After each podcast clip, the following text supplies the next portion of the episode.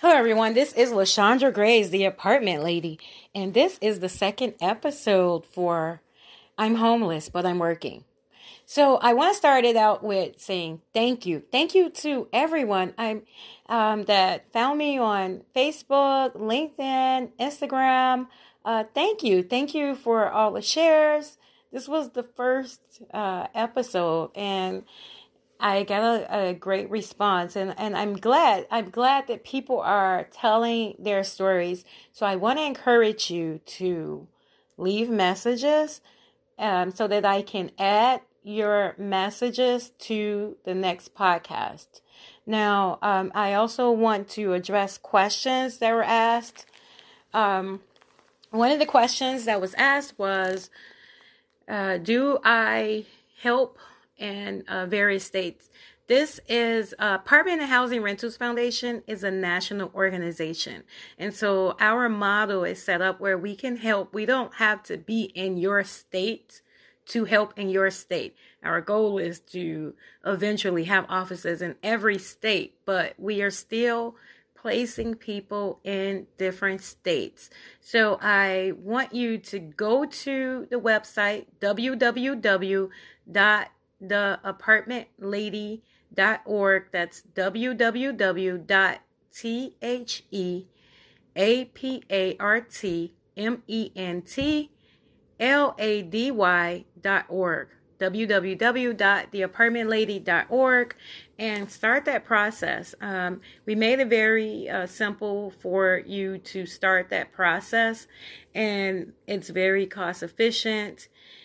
And so just start your process because as soon as you start that process, um, we'll be able to, someone will get back to you and it takes six weeks. So from the time you start, it takes six weeks um, to, for you to get your place.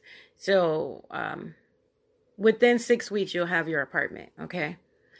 All right. Um, here are the questions. The other question was, um, am I going to go live? I'm not going to go live on this podcast until I have all the logistics worked out. Um, and then when I go live, it will be a video um, version of the podcast when I go live. So for now, I'm not going to go live, but I encourage you to leave your messages because if you leave your message on Anchor, I can actually get those messages and add the messages to um, an upcoming episode because it's very important that people speak out um, because it's not just you. Last episode was it's not just you. So now let's get down to the meat because I did some research and all uh, the numbers. I gave you shocking numbers uh, last episode where I said 2.3 million families were taken to eviction court and 900,000 families were evicted. So, and I um, did a median number for a household size of three, and that would say that would mean that 2.7 million people were evicted. 2.7 million people were evicted. So those these are some shocking numbers because we're talking about every year. If you want to um, research that information, I got that from the Eviction Lab. So that's www.evictionlab.com. And I encourage you to go up, go and see how many people are evicted every day in your state. Like in California, 114 people evicted every day in California. Um, that's every workday, five days a week um, in Illinois, about 200 people evicted every day. So these numbers are important. But these other numbers that I just came up with, mm, wow. Wow, wow, wow, wow. I did some other research. I want to know what was the um the change in the rental prices um, for the, for the last decade. So I have um, numbers that I want to uh, tell you about. Okay, so let me um, dive right into these um, rental increases. And it, uh, yeah, it, it's gonna explain everything. So the first, um, the first numbers are coming from marketwatch.com. And this is 10 year rental increases. They did about um, the, the top 20 uh, cities. And I'm just going to name off about seven. Now, I want you to keep in mind, these are just cities. So you'll see that some of the cities I um, are in different, in the same state. Some of the cities are in the same state, which means, yeah, that's a lot of money coming from one state. All right. Okay, here we go. Austin, Texas. Um, they saw a rent increase of 92.6% in the past 10 years, and they've paid $36 billion in rental income. North Carolina, they saw a 91% uh, rental increase in the past 10 years, and they've paid $16 billion in rental income. Denver, Colorado, they saw a 88.2% rental increase in the past 10 years and they've paid $50 billion in rental income. Atlanta, Georgia, 84.5% increase in rental um, prices in the last uh, 10 years, and they've paid $76 billion in 10 years in rental income. Chicago, Illinois only saw a 35.8%, but they've paid $137 billion in rental income in 10 years. Los Angeles, California saw a 38.7%, but they've paid $349 billion in 10 years in rental income. In Sacramento, they saw a 45% increase in rent and they've paid, uh, what did I say, $140 billion in rental income. So, and, and I think that, no, they've paid, for, uh, uh, yeah, $40 billion in rental income. Um, you can look at these numbers at www.marketwatch.com, but I want you guys to keep in mind that these are just cities. Um, I, I read off cities, and that's why in California I was able to read off two cities. So that means that state has so many cities. So that's a lot of money, billions of dollars coming from the state. Now, between uh, 2010 and 2019, Americans paid $4.5 trillion in rent. $4.5 trillion in rent. That's a lot of money. Okay. That's a, a lot of money. And there's no reason why we shouldn't have affordable housing. But let me get, let me just dive right into these reports and I'll tell you, I'll you know, give my opinion on it afterwards. According to the U.S. Bureau of Labor uh, Statistics, prices for rent of primary um, residencies were 214.46% higher in 2019 versus 1984. 200 and 14% higher. Okay, the rental prices are 214% higher. Um, and then I got that number from www.2013dollars.com, www.2013dollars.com. So I also um, had a read a story from Los Angeles Times, and it was published in December 2019 that said LA rent rose 65% over the last decade, studies show. 65% over the last decade. Um, it went on to say that UCLA students and young professionals have an average rent of 4900 and $44 a month. That is a lot, okay? But um, I I like the fact that this story uh, went on to say um, the income level. So they said LA medium income, um, medium household income grew 36%. So that was 64,000 and uh, $36. And remember in the last uh, podcast, I talked about rent. Like you had to be making $60,000 in order to pay 50% of your monthly income for rent. Well, here it is um, in black and white, and you can find this story um, on Los Angeles Times, and it was posted December 19. Oh, it went on to say that in 2010, um, the number of U.S. renters surpassed 100 uh, million. So growing from 99.4 million in 2010 to 108.5 million in 2018. So we have 108.5 million renters.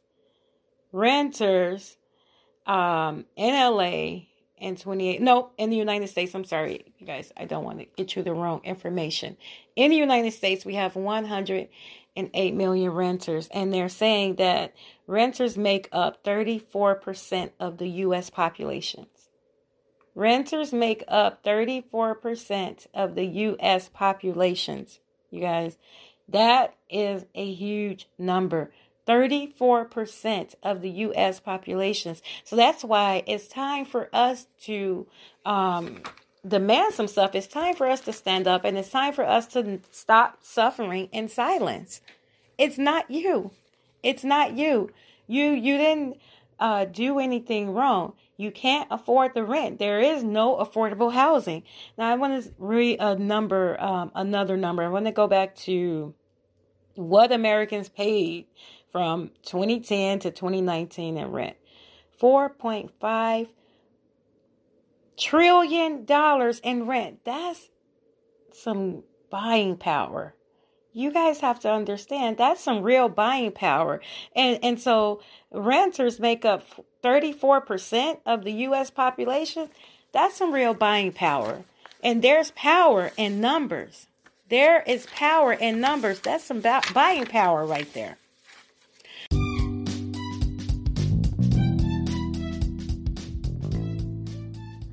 So it's that time. I want to take a little break, but I'll be right back. I won't be no more than about two, three minutes. Thank you.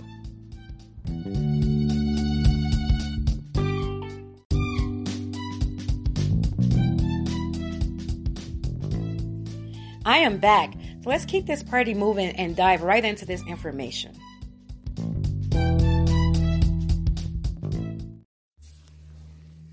Okay, so let's talk about the wages because I went to look up some numbers um, to see how much the wages have increased over the past 45, 50 years up until now. Um, since I have the numbers for the rent increases, I want to see what the wages increased. And I'm specifically looking at 10 years, but I was I have information for the wage increase for 45 years. So it says in 1973, the average hourly income, and that's a high, that was a high level average hourly income, was $4.03. But that's 1973.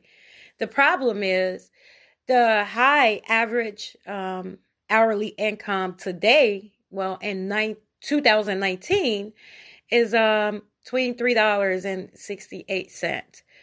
But because of inflation, because of inflation, the wages in 1973 at $4 an hour and the wages in 2019 at $23 an hour have the same buying power. They have the same buying power. So let me break these numbers down to you. We're not, um, they're including um, employee health benefits, um, retirement, union fees, things like that, those are considered part of your wages. And so 70% is the actual dollar amount. Okay. Inflation, the inflation, the buying power is the same in 1973 at $4 an hour um, as it is in 2019 at $23 an hour. So we all know that minimum wage is nowhere near $23 an hour. We all get that. But they're saying um, the sources, and this is the, the Pew Research. Uh, dot com. That's where I got this information from. They're saying that um, the buying power is the same. Oh, that that kind of sucks because that article in LA uh, Times said that the rent increased 65% and then the income increased 36%. There's a deficit there. Okay, there is an obvious deficit there. There's a problem, guys. We have a problem. We have a problem um, in America. We have a, a real problem in America. We have a problem. And it's time for us to stand up. It's time for us to talk about it. We are, the renters are 34% of America's population. And in 10 years, they brought in $4.5 trillion in rental income. And, and I mean, are you serious? But we don't have affordable housing. There is no way that people are working 40 hours a week, should be living in a car. People are working 40 hours a week, should be living in a hotel. People are working 40 hours a week, should be living in a shelter. People that's working 40 hours a week should be living with someone else. There's no way. It shouldn't be like that. You got to think about it. Everybody is a part of the circle of life. Everybody makes a difference. I don't care what your income level is. You, you, we all make a difference.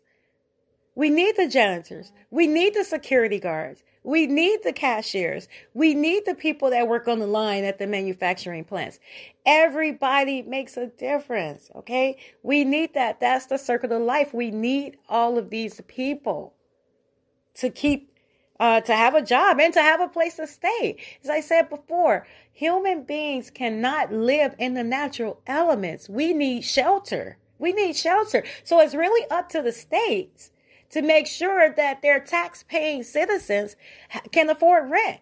So let's talk about afford rent because people are throwing in the term just like they're blindly throwing out affordable housing and they cannot really um, Want to say define what affordable housing is. You see the term affordable housing all the time, but you don't see a definition, and I'll get to that. However, I want to talk about rent control. People are throwing out that term rent control, and they don't even know what rent control is. It, they don't know what it is. When they think of rent control, they're thinking of what's going on, uh, the rent control that New York City has, uh, New York has, um, whereas the rent rental prices have stayed the same and cannot rise um, all these years.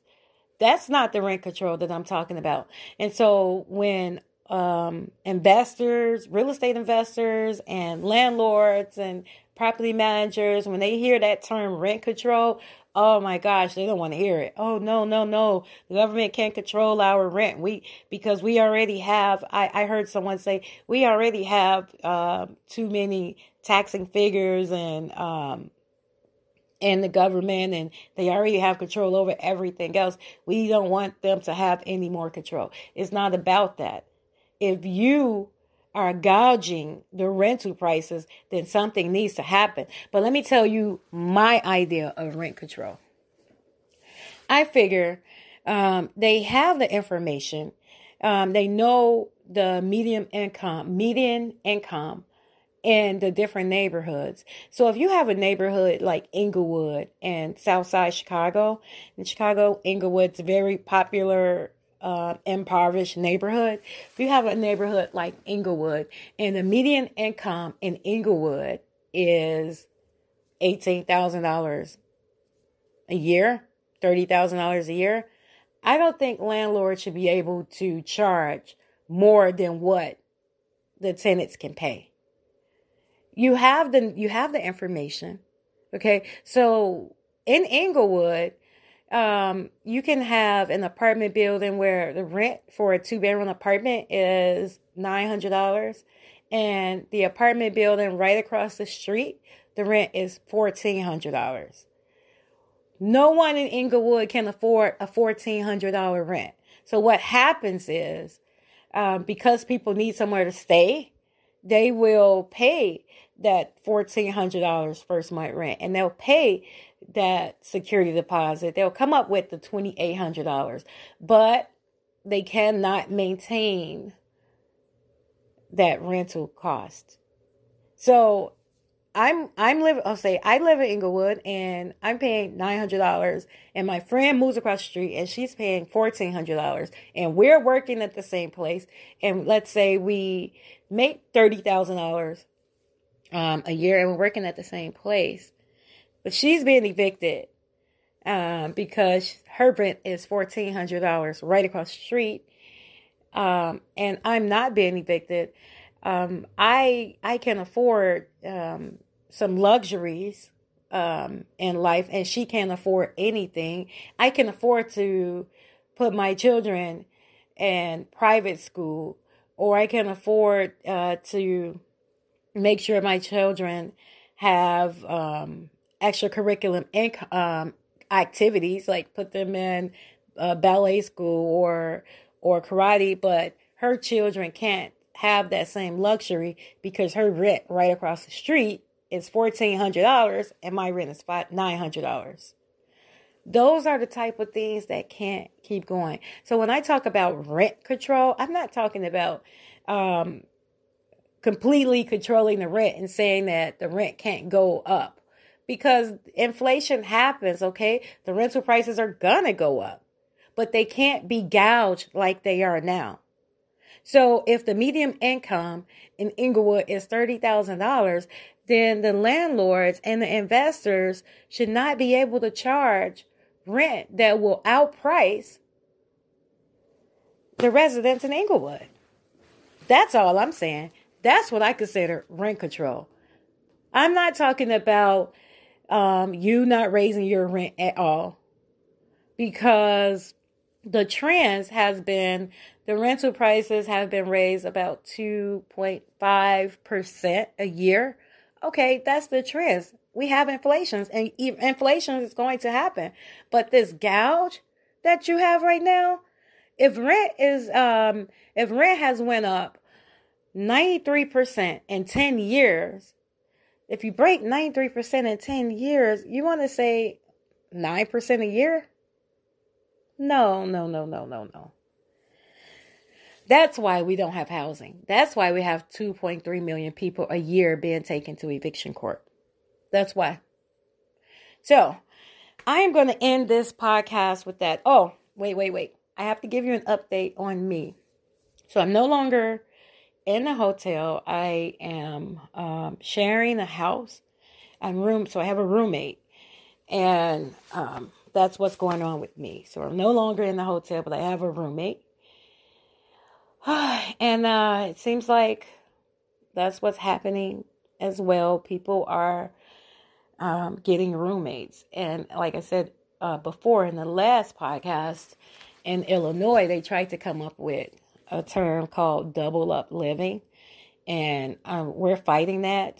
And Apartment Housing Rentals Foundation, we're really fighting that because if they come up with that term, then they're saying it's a norm for two families to live in the same house. I don't have any uh, babies. You know, uh, my daughter is grown. She has her own children, her own her own apartment.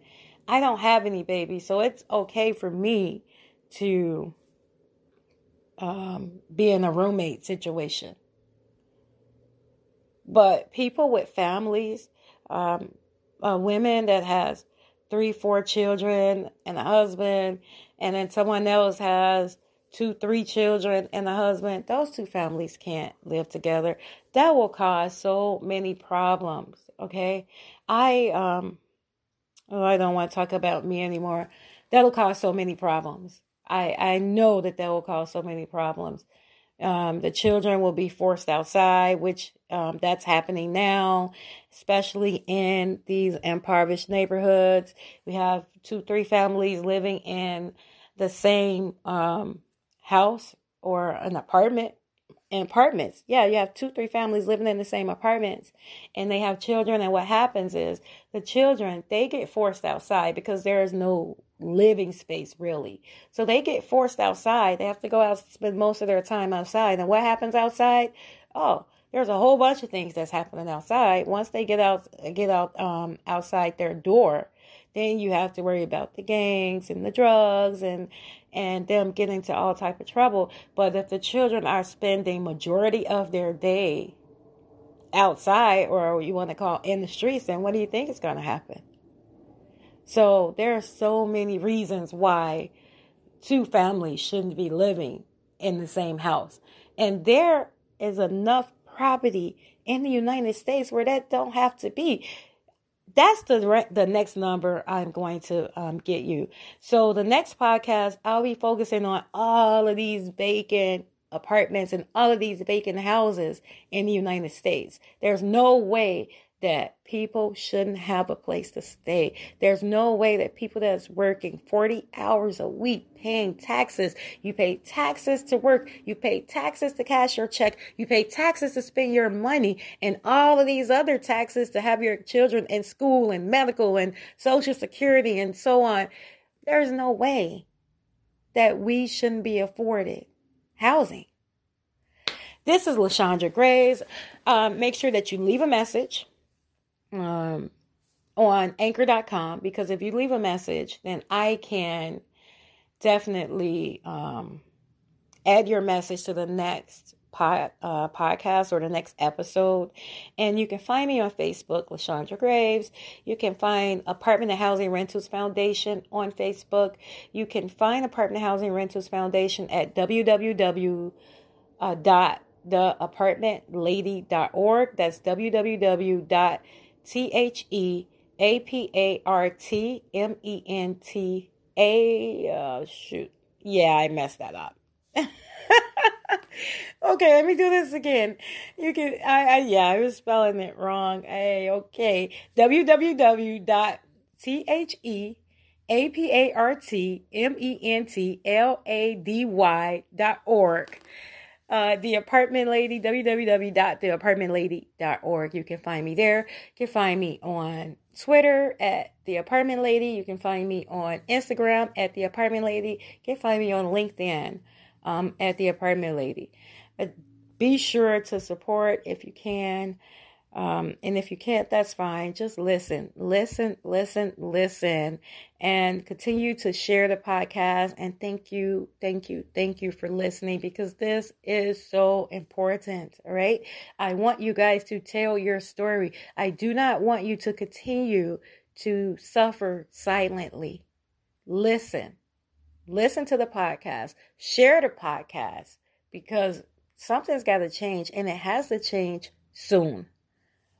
Thank you. This is LaShondra, LaShondra Graves. God bless you. Um, keep your head up. If you're living in your car, definitely visit the website. If you're living in a shelter or hotel, definitely visit the website. If you're living, um, if you're a transient and you're living from house to house, definitely visit the website.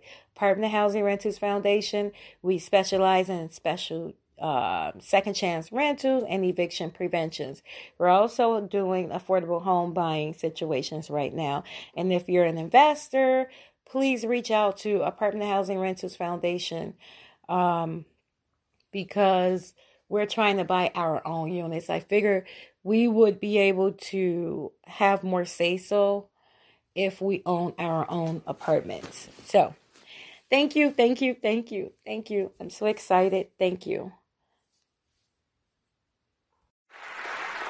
The Oscar goes to Joaquin Phoenix Joker. This is the first Oscar and fourth nomination for Joaquin Phoenix.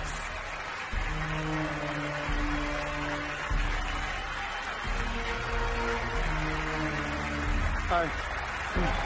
Stop. Hi. Um. God, I'm full of so much gratitude right now. Uh, and I do not feel elevated above any of my fellow nominees or anyone in this room because We share the, the same love, the, the love of film, and this form of expression has given me the most extraordinary life. Um, I don't know what I'd be without it. But I think the greatest gift that it's given me, and many of us in this room, is the opportunity to use our voice for the voiceless. I've been thinking a lot about some of the distressing issues that we are facing collectively. And I think at times we feel or we're made to feel that we champion different causes. But for me, I see commonality.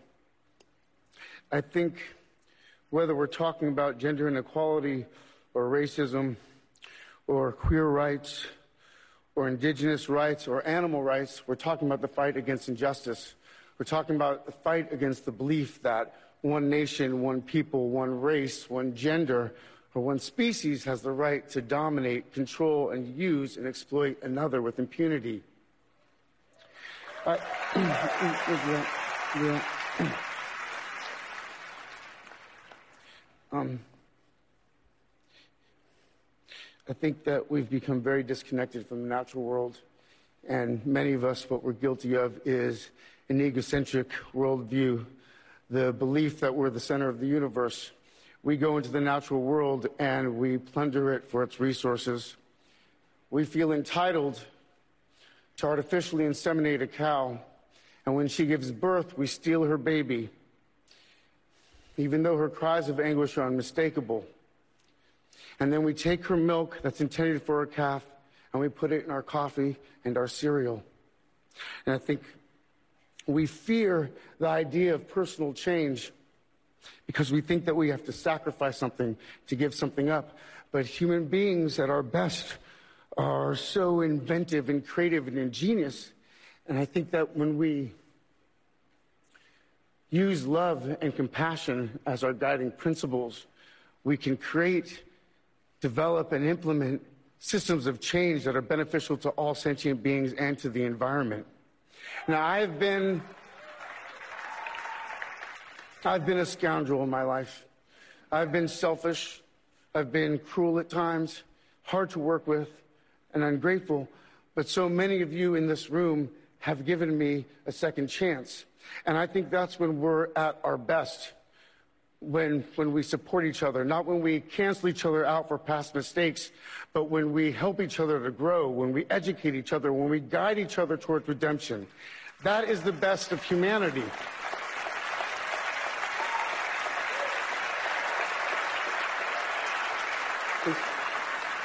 I just I want to um, when he when when when he was when he was when he was 17 my brother wrote this lyric. He said, Run to the rescue with love, and peace will follow. Thank you.